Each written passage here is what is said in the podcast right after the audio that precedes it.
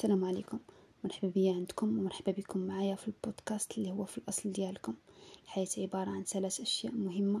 حب الخير لغيرك كما تحب لنفسك احترام متبادل وتفاءلوا بالخير تجدوه نعيش حاليا في عصر يملأه ضجيج الأفكار والمظاهر. نمر بأحداث يومية تارة لمصلحتنا وتارة ضدنا. مما يجعلنا نقع في فخ الإحباط الذي ينتج عنه أفكار سلبية مصحوبة بشعور بالحزن وعدم الرضا.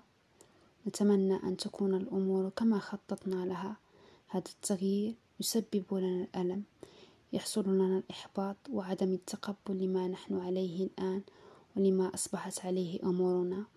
عندما نرفع سقف توقعاتنا وتأتي الأمور بما لا نشتهيه فالتوقع مختلف عن التفاؤل لأن التوقع يمنحنا التأكد من حدوث النتيجة.